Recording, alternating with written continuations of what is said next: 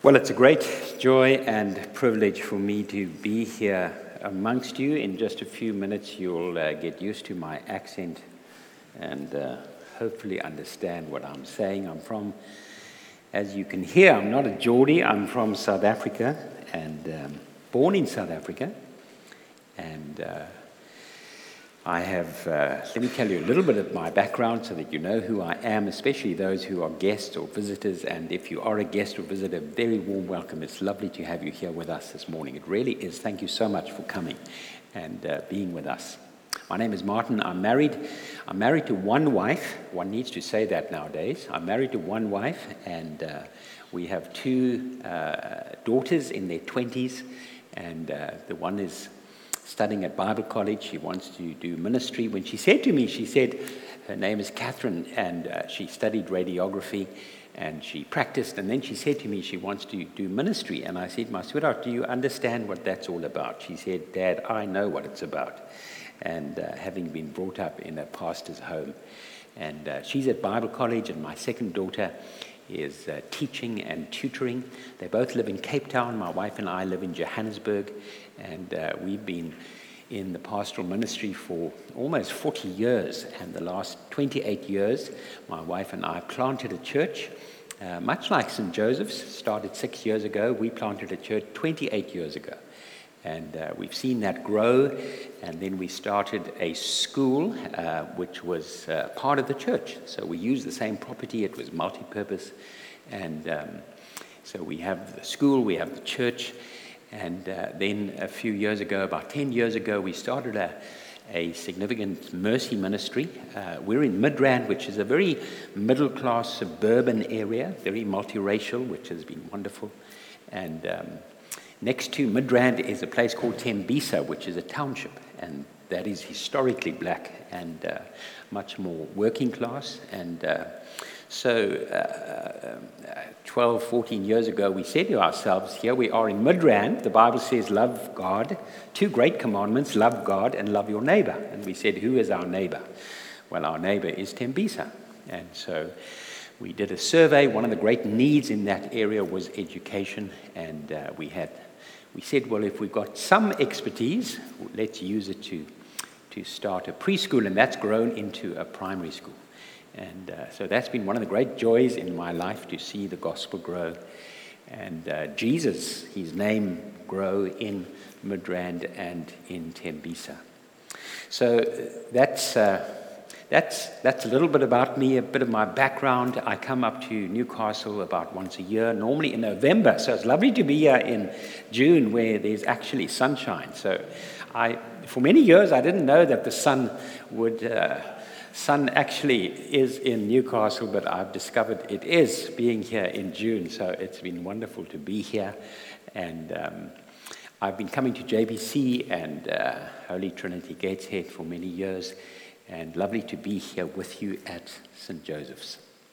If you could turn to that passage that was read to us earlier on, we're just going to look at one of the verses and uh, just keep it open. Uh, John chapter 4, page 888 in, in your Bibles. And I'm really just going to look at verse 13. Let me read it, let me pray, and then we'll uh, dig into God's word. Jesus said to her, Everyone who drinks of this water will be thirsty again. But whoever drinks of the water that I will give him will never be thirsty again. The water that I will give him will become in him a spring of water, welling up to eternal life. Well, let's pray.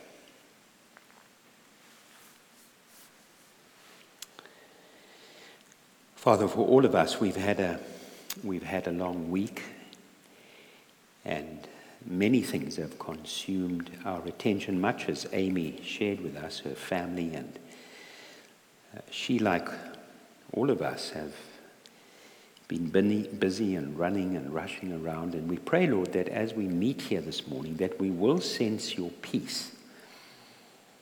We pray that you will quieten our hearts and our minds. And we pray, Lord, that you will focus our thoughts on your word, on yourself, on the things of God.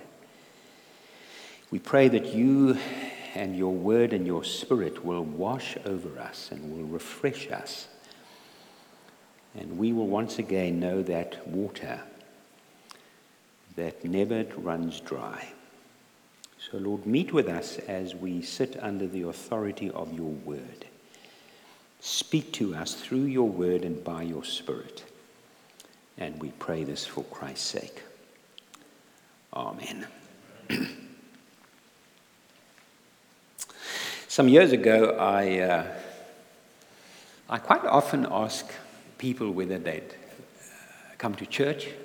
And some years ago, I uh, uh spoke to a gentleman, and uh, he was an acquaintance, and, and I invited him to church. And uh, he said to me, he said to me, "Why should I bother?" And um, I can't actually remember how I answered his question. Um, I probably so I normally think of the right answer 24 hours later. I don't know about you, but that's me. I think of the right answer 24 hours later. I can't remember what I actually said, but I, it, it, it got me thinking to the question why should we bother with Jesus? Because, in a sense, that's what he was saying. Why should I bother? Why should I bother with Jesus? And so I put my mind to it as to why we should bother with Jesus. And I want to share with you three things. There are many things but let me share with you three things as to why we should bother with Jesus. Amy was asked, why, why bother with Jesus? Let me try and, uh, she answered that in such a beautiful way and a lovely personal way. But let me try and give you three reasons, which are from the Bible, as to why we should bother with Jesus. First reason we should bother with Jesus is because it's true. Now, you need to know I've never seen God, I've never seen Jesus, I've never seen visions, except when I've had flu. I've never heard voices, I've never seen God. I'm normally in the wrong place at the wrong time. Chances are that if I had lived 2,000 years ago in Palestine, I would have seen Jesus. I would have seen God. You see, it's true. It's objectively true. The idea of Jesus is not just an idea, it's objectively true, it's historically true. Jesus appeared on planet Earth 2,000 years ago, and we have a record of that in the Gospels. We know that it's true. Some time ago, a friend of mine was at a birthday party, and he was talking to a well educated man, and the well educated man uh, um, learned that my friend was a pastor, was a minister. And he said to my friend, he said, You know, I've been looking for God for years. And my friend said to him, very wisely, he said to him, Well, you must have been looking in the wrong place. Because if you want to find God, if you want to find Jesus, you need to go to the record that we have, the original documents. We have the source documents the historical documents of the person called Jesus, who was here, who lived 2,000 years ago on planet Earth. And that record is found in Matthew, Mark, Luke, and John, the first four books of the New Testament. And what we have in those four books is the source documents of the Christian faith. So if you want to find out a little bit about the Christian faith and find out what it's all about, don't Google. Google is not the place to go. Because you know as well as I do, there are good things there, but there's a lot of rubbish. If you want to find out about Jesus, go to the Gospels. Read through John's Gospel, because John was there. John was one of the twelve. He heard Jesus, he saw the miracles. He was with the mother of Jesus at his death. He saw the resurrected Jesus. If you want to meet Jesus, read the Gospels as he walks off the pages of John's Gospel. Do you think it's possible that Jesus could have been anything other than the Son of God? Because he said some most amazing things, like verse 13. He said amazing things, extraordinary things. He said, notice again, everyone who drinks of this water will be thirsty again. But whoever drinks of the water that I will give him will never be thirsty again. I mean, those are extraordinary words. What is Jesus saying? He's saying, I, my words, if you listen to my words, you will have eternal life. You will have eternal water, spiritual water, life giving water for eternity. And it's not only for you here at the well, this lady. It's for all ages. It's for all centuries. It's for all nations and peoples and tribes and languages. The words I speak, if you listen to my words, if you drink in my words, you will never be thirsty again. I mean, those are extraordinary words. I mean, imagine if I said that. If I said to you, listen to my words, if you believe my words, it will last, it will quench your thirst for all eternity, it will give you eternal life. You will think to yourself, I must speak to Ben because that man called Martin from South Africa is not well. We really need to get him to a doctor and he needs to be placed under strict observation because no human being can make that kind of statement. It's an extraordinary statement. If I said to you, My words will last for all eternity, my words will be uh, life and quench the thirst of billions of people through thousands of years, you really would think that this man from South Africa is not well. But Jesus makes the most extraordinary statements. Do you know that he said, I and the Father are one? He said, If you've seen me, you've seen the Father. My dear friends, no ordinary person can make those kinds of statements. You see, we only have three options when it comes to Jesus. Many people say he was a wonderful man, he was a wonderful prophet, he was a wonderful teacher, he was the greatest human being who ever lived. My dear friend, that option is not open to us because no wonderful man or teacher would say the things Jesus said. He was either a liar, or he was a lunatic, or he was a Lord. Only those three options. There is no other option. The option of him being a wonderful man, wonderful example, is not open to us because no wonderful person would say the things that Jesus said. Do you think it's really possible that he could be anything other than the Son of God? He said extraordinary things, but he also did extraordinary things. And when you read the source documents, when you read the Gospels, you discover some of the extraordinary things he did. On one occasion, you may remember, he was with his disciples on Lake Galilee. They were in a boat, there was a storm, the wind came over the lake, there were mighty waves, there was uh, uh, wind, there was perhaps there was lightning and thunder. And the sailors, the disciples who were all sailors, thought they would drown. And there they discovered Jesus fast asleep at the back of the boat. He was exhausted. And they woke him up and he stood up and he raised up his hands and he said, Peace be still. And instantly, the wind and the waves stopped. Now, normally, when the wind stops, it takes a few hours for the waves to stop. They stopped. And the disciples were terrified, not at the storm, but it's someone who can speak to a storm and it stops and it listens. Now, if you think you are God, so sometimes we all think we. if you think you're God, I would challenge you when there's a storm here in Newcastle and the wind is blowing, there's rain, there's hail, and uh, the water's pouring down. I challenge you. Here's a challenge. I challenge you to go outside, lift up your hands, and say, Peace be still, and see what happens. Just two clues. Number one, take an umbrella. Number two, see that no one is watching because nothing will happen. Do you think it's possible that Jesus could be anything other than the Son of God? On another occasion, he was walking with his disciples and they came across this funeral party where this widow, she had lost her husband and then her only son had died. And they were about to bury uh, her son. And Jesus came across them, and with compassion, he stopped the funeral party as they were going to bury the son. And the scripture says he had compassion on her. And then he knocked on the coffin and he said, Young man, rise. And the young man rose.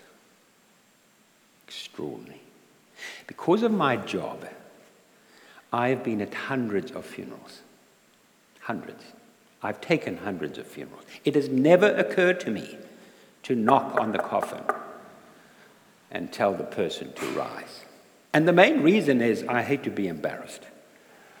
That's the main reason. Do you think it's possible that Jesus could be anything other than the Son of God? Think about this. Why is human history divided between BC and AD? Because of one man called Jesus. Do you think there would have been any remembrance of him if he had merely died on a cross? Tens of thousands of people were, died on crosses during the Roman Empire. No, we remember him because of his resurrection. Jesus lived, Jesus died, and God physically raised him from the dead. And that's what we sung about the resurrected King. Why should we bother with Jesus? Number one, because it's true. Number two, we should bother with Jesus because of the kind of people we are. We are people who need to be forgiven. And if you are honest with yourself, you know that is true all of us know that we are people who need to be forgiven. We know that we haven't lived right with God. We know that we haven't lived right with others. Think of some of the things you've done and said to your parents, to your siblings, to your children, to your colleagues. Think of some of the things that you and I are embarrassed about. We hope no one knows. We are people who know that we need to be forgiven. And the Bible says that basically we are sinners. We are sinners from birth. Now, our culture doesn't like that concept, but it's true. We are sinners from birth. If you're a parent, perhaps now a grandparent, do you have to teach children how to be naughty? Do you have to teach them how to be naughty? No, from three months old, six months old, they know how to throw a temper tantrum. You spend 20 years, 30 years teaching them to do the right thing. Why is that? Because we are born sinners. My two daughters, they, they, um, they were beautiful and we loved them and they were cute when they were born, but they were not innocent because they had their mother's genes um, and their father's. Now, there may be someone who's who's here who says, Well, I'm not sure that everyone is bad. I think everyone is good. Well, let, let me ask you that question. Let, me then ask you the question why did you lock your car when you came inside? Why did you lock your home? Why do you have household insurance? Why do you carefully look after your things? Everyone is not basically good. But then you may say to me, but Martin, I'm, I'm basically a good person. And uh, I wouldn't say so publicly, I'm too English to do that, but um, I'm basically a good person. I'm a nice person. I'm certainly better than my neighbors, I'm certainly better than my wife's family. Um, let me ask you this question. If we made a video of your life, and we were going to show the video on the screen here this morning while everyone's here, and we make a video of, of your life. And there are different channels. So there's a there's an action channel, and we show that, and then there's a word channel, all the things you've said. Think about that. All the words you've said appears there, and everyone hears it through the loudspeakers. And then there's a channel of all your thoughts. And everyone can see.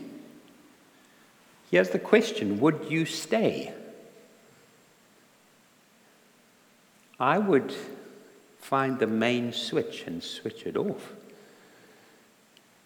Because we are not basically good. Jesus said the fruit is corrupt because the tree is corrupt. What did he mean? He said we are sinners, not because of what we do. We are sinners because of who we are.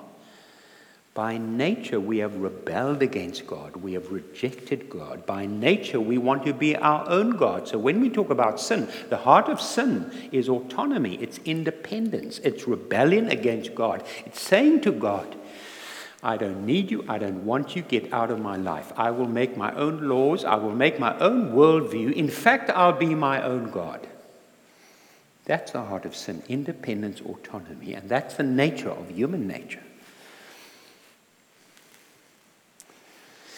But you may say, I'm not as bad as other people. You really should meet my neighbors. You really sh- should, should meet that colleague that I have to work with. You really should meet my mother in law. I'm not as bad as other people. How would you rate these people out of 10? Some of you may know the name Billy Graham. He was a great evangelist. What would you give him out of 10? 7 out of 10? 8 out of 10? Mother Teresa, some of you will remember Mother Teresa working in India um, with uh, dying people on the pavements. What would you give Mother Teresa out of 10? 8 out of 10? 9 out of 10? What would you give Adolf Hitler? Minus 10. Minus 20. The problem with all of them maybe eight, it may be nine, it may be six, it may be minus 20. The problem with all of them is that none of them can touch the stars. That's the problem. Paul says, For all have sinned and fall short of the glory of God. God demands 100%, and who of us reaches 50%, let alone 100%? If sin was the color of blue, think about this, it's quite a strange thought. If sin was the color of blue, Every aspect of my being would be in some shade of blue. My mind, my emotions, my will, my feelings, my heart would be in some shade of blue because we've all fallen short of the glory of God. We know we're sinful, and God knows that we're sinful. Well, of course, God knows all things, but God knows that we're sinful, and God took action to save us and rescue us from our sinfulness. That's why we bother with Jesus, because of the kind of people we are. And Jesus came. He didn't come for good people, He came for people like you and me who realize we're not good. And He took the punishment, He took the judgment, He took the wrath of God that you and I deserve for rejecting Him when He died on the cross. So when He died on the cross, you remember He cried out, My God, my God, why have you forsaken me? in that very moment, God the Father turned his back on God the Son and he poured his judgment, his wrath, onto Christ, the perfect man, God, who never sinned. Not for his own sins, but for the sins of people like you and me. He died in our place. He died as our substitute so that we will not face the judgment of God and the wrath of God if we trust in him. That's why he came. He came to die a substitutionary death.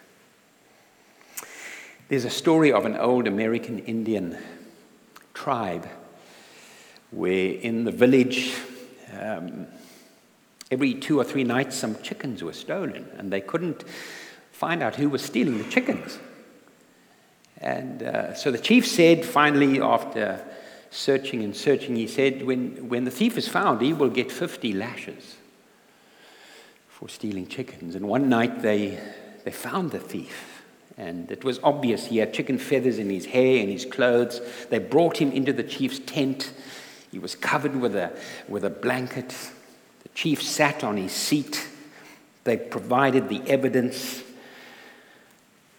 And then they took the blanket off the thief's face and head. And it was the chief's son what would he do? He said 50 lashes. And they tied his hands to the post, and as they were about to strike him with the first lash, the chief jumped off his seat and wrapped himself around his son. And he took the lashes. There were three crosses, remember? One of the crosses, we know the name of the person who would have been on that cross. You remember his name?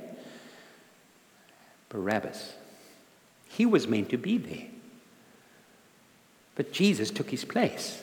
Jesus died in place of Barabbas. Barabbas deserved that judgment, that wrath. And the truth of the matter, my dear friends, is that you are Barabbas and I am Barabbas. We should have been there. And Jesus took our place. Why should we bother with Jesus? Number one, because it's true. Number two, because of the kind of people we are. Number three, because life is so short and uncertain. You may be new to this church.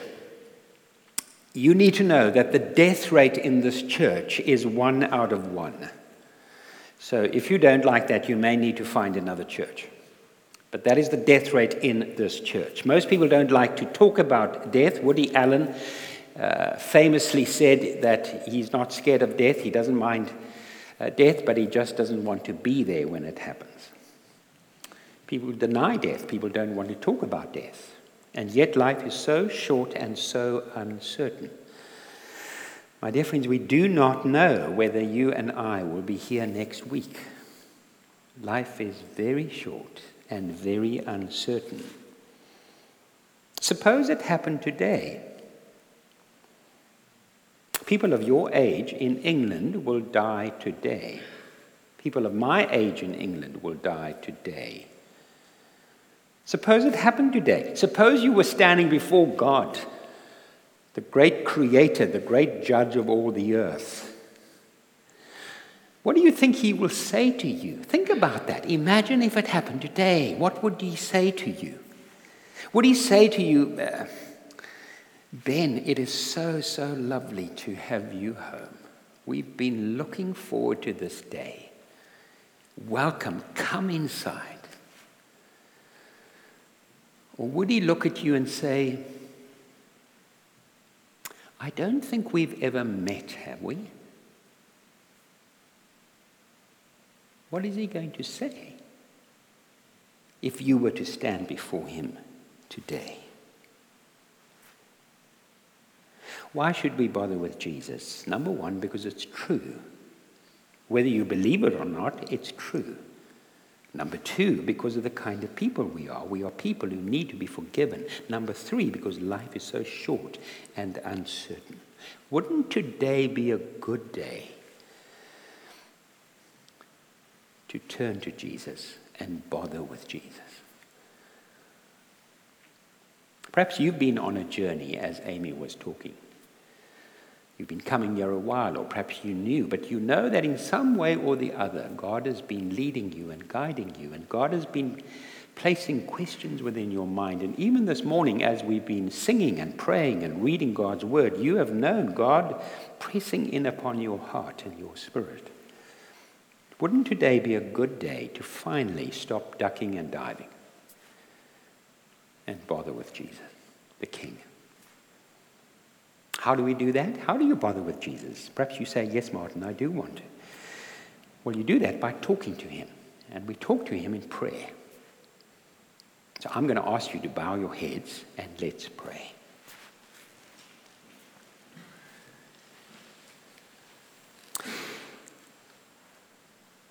Perhaps you have felt God pressing in upon your heart and your mind today. Perhaps you know that today is the day you actually need to cross the line. You need to take a step. And you do that by talking to God. I'm going to pray a prayer, and you may want to echo the words I pray. I'll pray it slowly. You may want to echo those words in the back of your head. It's very private, it's between you and God. But if you want to get right with God, you pray these prayers. Now, you may not be ready for that, and we do understand that. But if you do want to get right with God, then you echo these words in the back of your head. Lord, I don't understand it all. But I know that I need you. I know that Christ died on the cross for my sin.